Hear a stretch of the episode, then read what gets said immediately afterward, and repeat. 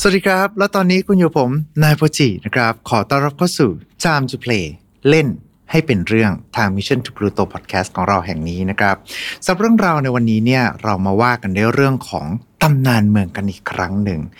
และเรื่องราวในวันนี้จะเกี่ยวข้องกับสัตว์ประหลาดที่โลดแล่น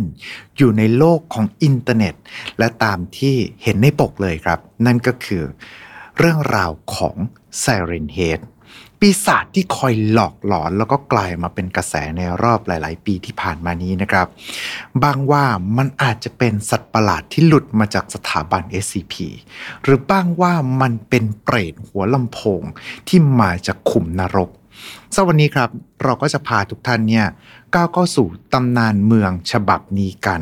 พร้อมกับเฉลยว่าแท้ที่จริงแล้ว มันคืออะไรกันแน่ ก็เพราะว่าตำนานเมืองครับ มันคือตำนานที่ถูกเล่าขานในสังคมสมัยใหม่ ส่วนใหญ่จะเน้นไปทางเรื่องลี้ลับ หรือว่าเรื่องราวที่มันสยองขวัญ ไม่ใช่ตำนานจากอดีตอันไกลโพ้น แต่ว่ามันอาจจะเกิดขึ้นกับเราได้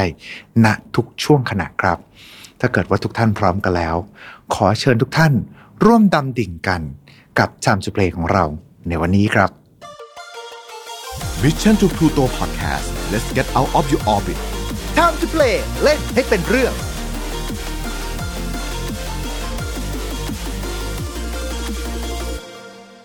เรื่องราวของมันเริ่มขึ้น เมื่อเธอกำลังเดินทางร่วมกับสามีขณะที่กำลังพักร้อนอยู่ เมื่อมองไปยังเนินเขาที่เต็มไปด้วยหลุมศพ เธอพบกับมัน สิ่งนั้นมันลุกขึ้นมา สูงดังเสาไฟ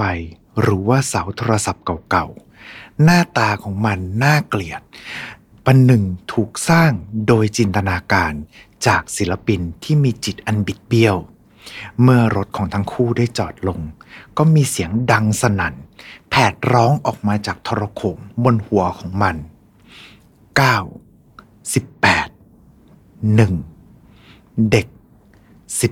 17กำจัด ต่ำตม หลังจากนั้น มันก็แผดเสียงดังขึ้น พร้อมพูดไม่เป็นภาษา และในห่วงเวลานั้นเอง ที่มัน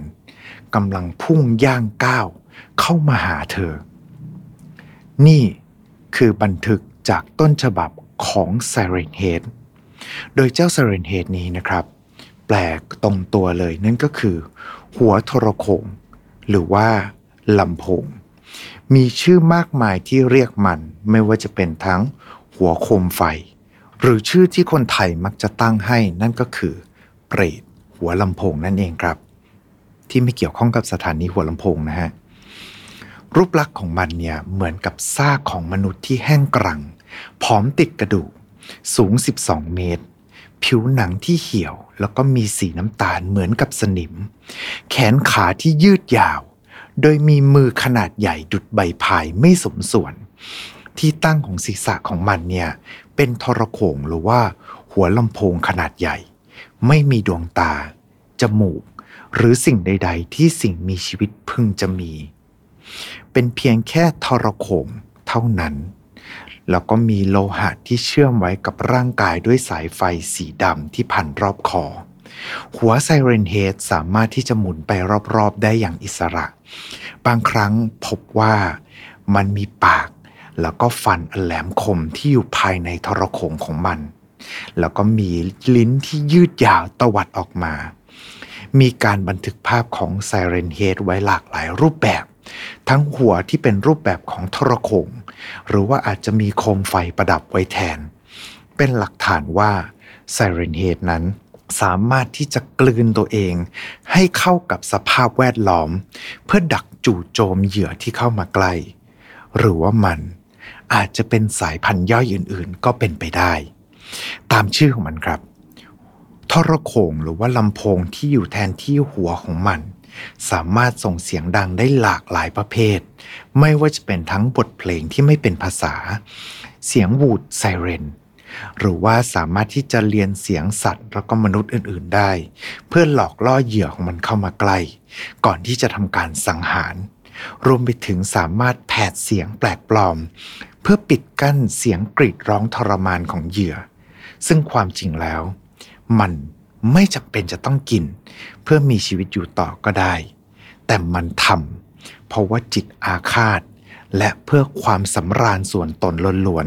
ๆ มีเรื่องเล่าว่า มีเครื่องเทปคาสเซ็ตที่ฝังอยู่ในร่างกายของมัน เพื่อบันทึกเสียงต่างๆ ที่อยู่รอบข้าง หรือว่าเสียงอื่นๆนำมาเปิดซ้ำ เพื่อทำการหลอกล่อเหยื่อ หรือว่าเล่นเทปเสียงกรีดร้องของเหยื่อรายอื่นๆขณะที่กำลังสิ้นใจ Siren Head นั้นอาจจะเป็นสัตว์ที่มีความหลากหลายทางชีวภาพ มีสายพันธุ์ย่อยต่างๆ มากมายกระจายไปทั่ว หรือทั้งหมดนั้น มันอาจจะเป็นสัตว์ตัวเดียวกัน เพียงแค่เปลี่ยนรูปลักษณ์ของมันแล้วแต่ว่ามันกำลังจ้องจะเล่นเหยื่อคนไหนอยู่ เป็นสิ่งมีชีวิตที่สามารถเรียนแบบสิ่งมีชีวิตอื่นๆ หรือว่าสิ่งของที่มนุษย์ใช้ในชีวิตประจำวัน เพื่อนนำมาประยุกต์ในการล่าเหยื่อ มีผู้คนมากมายที่รายงานการพบเห็นของสิ่งมีชีวิตประหลาดนี้ ก่อนที่จะเกิดเรื่องที่เลวร้ายขึ้น ทั้งเพื่อนที่โดนลักพาตัวไปอย่างลึกลับโดยไซเรนเฮดรูปถ่ายที่บันทึกเอาไว้ถึงการมีตัวตนของไซเรนเฮดก็มีอยู่ตั้งแต่อดีตการ เสียงไซเรนที่อธิบายไม่ได้ โดยมีเงาของปีศาจสูง 10 เมตรที่อยู่ไกลๆ ไม่มีใครทราบว่ามันมาจากไหน ใครเป็นคนสร้าง เกิดขึ้นตามธรรมชาติ หรือว่าขุมนรกใดที่สร้างเปรตตัวนี้ขึ้นมา มันเป็นสิ่งมีชีวิตที่มีพลังอันไร้ขีดจำกัด มีสติปัญญามากกว่าที่เราคาดคิดไว้ ถึงแม้ว่ารูปลักษณ์ของมันจะดูเก้งก้าง เหมือนกับพยายามที่จะหลอกล่อเหยื่อเข้ามาในระยะล่าของมัน แต่แท้ที่จริงแล้วไซเรนเฮดสามารถเคลื่อนที่ได้อย่างคล่องแคล่วว่องไว ไม่มีอาวุธใด ๆ ที่จะสามารถสร้างรอยแผลบนตัวของมันได้ทำได้เพียงแค่ชะลอการเคลื่อนไหวของมันเท่านั้น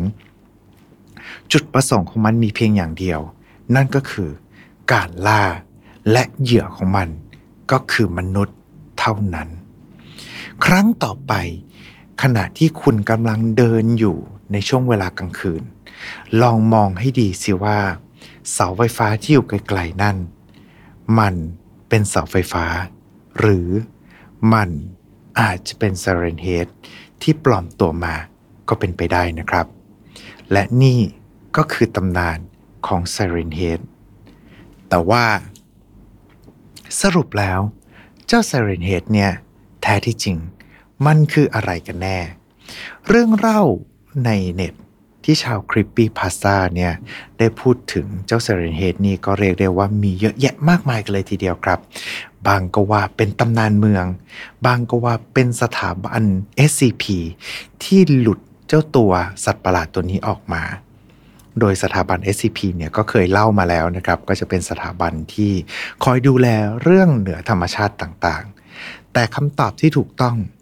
และเรื่องราวที่แท้จริงของ Siren Head นั้น นั่นก็คือ Siren Head ครับ เป็นเพียงแค่ผลงานศิลปะเท่านั้นครับ โดยผู้สร้างเนี่ยจะมีชื่อว่าคุณ Trevor Henderson ซึ่งเป็นศิลปินแนวสยองขวัญชาวแคนาดา ในนาม Slimy Swamp Ghost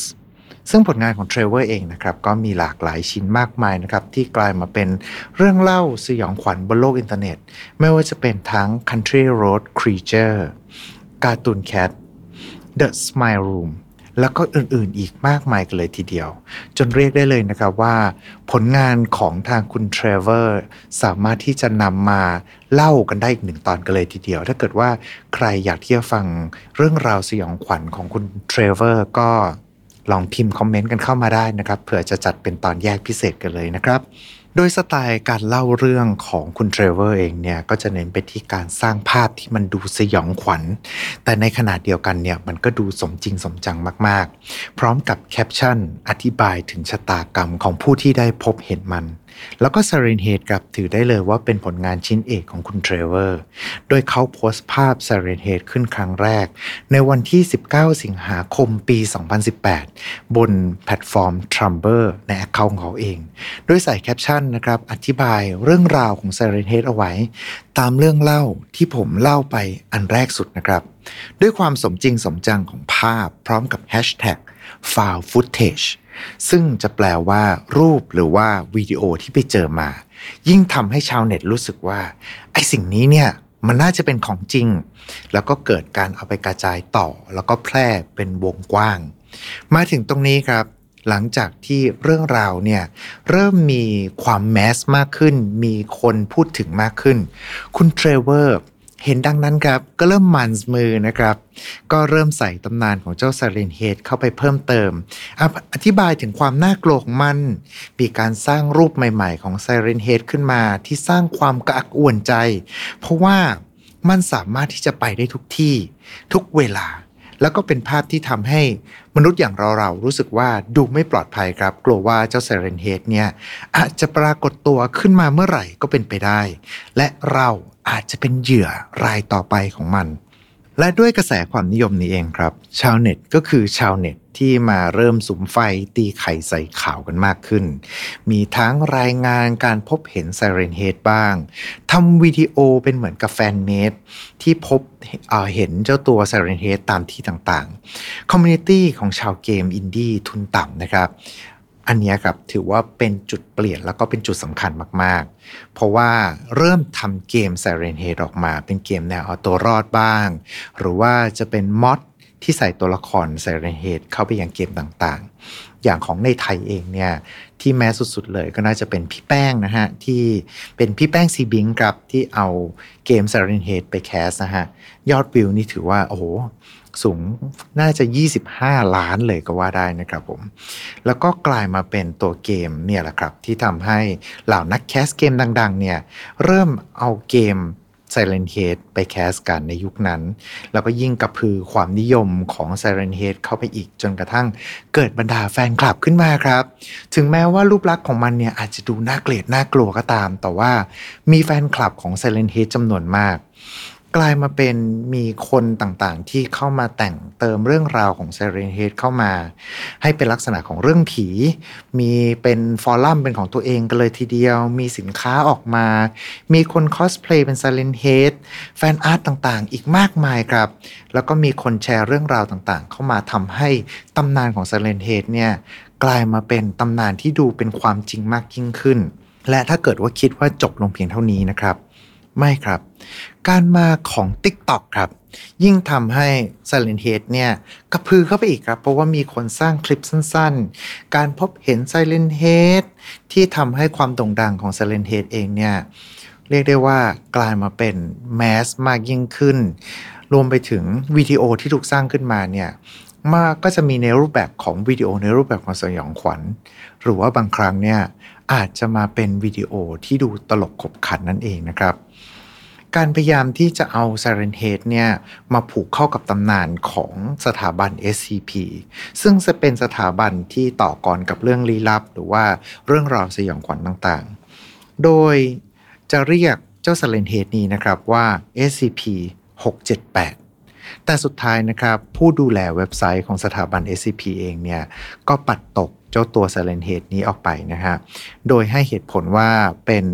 ทางคุณเทรเวอร์เองที่เป็นผู้สร้างเจ้า Silent Head เนี่ยบอกว่าเจ้าไม่อยากให้ Silent Head อยู่ในฐานะของ SCP อยากให้เขาเนี่ยมีเรื่องราวของตัวเขาเองมากกว่านะครับผม ทำให้เรียกได้เลยนะครับว่า Siren Head เองเนี่ยกลายมาเป็นตัวตนของความสยองขวัญ แล้วก็กลายมาเป็นมีมเรื่องตลกๆที่ทุกคนเนี่ยเอาไปเล่าขานกันทั่วไปทั่วอินเทอร์เน็ตเลย เป็นตำนานที่เทียบเท่ากับ Slender Man อย่างที่เคยเล่าไปนั่นแหละครับ แต่ว่าอาจจะแตกต่างจาก Slender Man หน่อยเพราะว่าเนื่องจากรูปลักษณ์ของมันเองเนี่ยมีความที่เรียกได้ว่าเหนือธรรมชาติมาก อย่างในกรณีของเคสของ Slender Man เองเนี่ยเนื่องจากมีการผูกตำนาน แล้วก็รูปลักษณ์ของมันมีความใกล้เคียงกับมนุษย์ ก็เลยทำให้เกิดเป็นคดีต่างๆ เกิดขึ้น แต่สำหรับนักขณะนี้เองเนี่ย Siren Head ยังไม่เกิดเป็นคดีใด ๆนะครับ อันนี้คือ ในวันที่เล่านะฮะถ้าเกิดว่าในอนาคต ทุกท่านที่เข้ามาฟังพอดแคสต์อาจจะเป็นไปได้ว่า มันอาจจะมีคดีเกิดขึ้นแล้ว โดยใช้ความเชื่อของ Silent Head นี่มานะครับ ดังนั้นถ้าเกิดถามว่า Silent Head นี้จริง ๆ แล้วคืออะไร ความเป็นจริงของมันมันก็คือผลงานศิลปะสยองขวัญ จากคุณเทรเวอร์แฮนเดอร์สันที่สร้างขึ้นมา และสุดท้ายด้วยผลงานนั้นที่มันมีการกระจายต่อ และมีการแต่งเสริมเรื่องราวต่างๆเข้าไปทำให้เจ้า Siren Head นี้ กลายมาเป็นตำนานเมือง แล้วก็กลายมาเป็นสัญลักษณ์ แห่งความสยองขวัญ บนโลกอินเทอร์เน็ตชิ้นหนึ่งเลยล่ะครับผม เรียกได้เลยนะฮะว่า ถ้าเกิดว่าใครสนใจส่วนของตัวผลงานของคุณเทรเวอร์เอง ก็สามารถที่จะลองกดเข้าไปได้นะครับ เพราะว่าทางคุณเทรเวอร์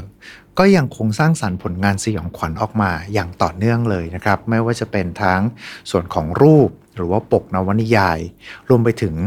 ชีวิตส่วนตัวของเขาเองด้วย ก็สามารถที่จะตามได้ผ่านทางช่องทางอย่าง Instagram หรือว่าทาง Twitter ซึ่งจริงๆแล้วเราอาจจะต้องอาไม่สามารถใช้คำว่า Twitter ได้หรือเปล่า แต่ว่าอาจจะเป็นต้องเรียกว่าเป็น x.com ไปแล้วนะครับ ก็ลองไปหาดูกันได้นะครับผมเพราะว่าผมเชื่อว่ามันก็จะมีผลงานอีกเยอะเลย ที่เขาสร้างสรรค์ผลงานออกมา แล้วก็แต่ละผลงานเองก็ถือว่าเป็นรูปสยองขวัญ แล้วก็ดูสมจริงสมจังมากด้วยเช่นเดียวกัน ไม่แน่นะครับในอนาคต อาจจะมีตำนานเมืองฉบับใหม่ที่โผล่ออกมาจากผลงานของคุณเทรเวอร์แฮนเดอร์สันก็เป็นไปได้นะครับ และนี่ก็คือเรื่องราวของ Silent Head ของเราในวันนี้สำหรับทุกท่านที่ฟังมาจนถึงตรงนี้แล้วนะครับ ก็เช่นเดิมครับ ผมก็จะมีเกมมาฝากเล่นเหมือนเดิม แต่ว่าอาจจะไม่ใช่เป็นคำที่ผมกำหนดมา ต้องถามมากกว่าครับว่า คุณคิดว่า ถ้าเกิดว่าไม่ใช่ Silent Head ไม่ใช่เปรตหัวลำโพงแล้ว อะไรที่คิดว่าน่าจะดูสยองขวัญมากที่สุด รูปลักษณ์ของเจ้าตัวที่สูงใหญ่เก้งก้าง และผิวของมันเหี่ยวย่น สีเหมือนกับสนิม คิดว่าถ้าเกิดว่าไม่ใช่หัวลำโพง หัวของมันจะเป็นอะไร ถึงจะดูน่าสนใจมากที่สุดนะครับ อาแล้วครับผมก็เช่นเดิมครับสำหรับคนที่ติดตามมาจนถึงตอนนี้นะฮะ ก็ฝากกดไลค์ กดแชร์ กด Subscribe กด Follow ตามช่องทางที่ทุกท่านเนี่ยกำลังรับชมหรือว่ารับฟังกันอยู่ จะได้ไม่พลาดพอดแคสต์ดีๆจากพวกเราชาวพลูโตในวันนี้นะครับ แล้วก็ยังไงตามไว้เจอกันใหม่โอกาสหน้าสวัสดีขอบคุณแล้วก็สวัสดีครับ Mission to Pluto Podcast let's get out of your orbit Time to play เล่นให้เป็นเรื่อง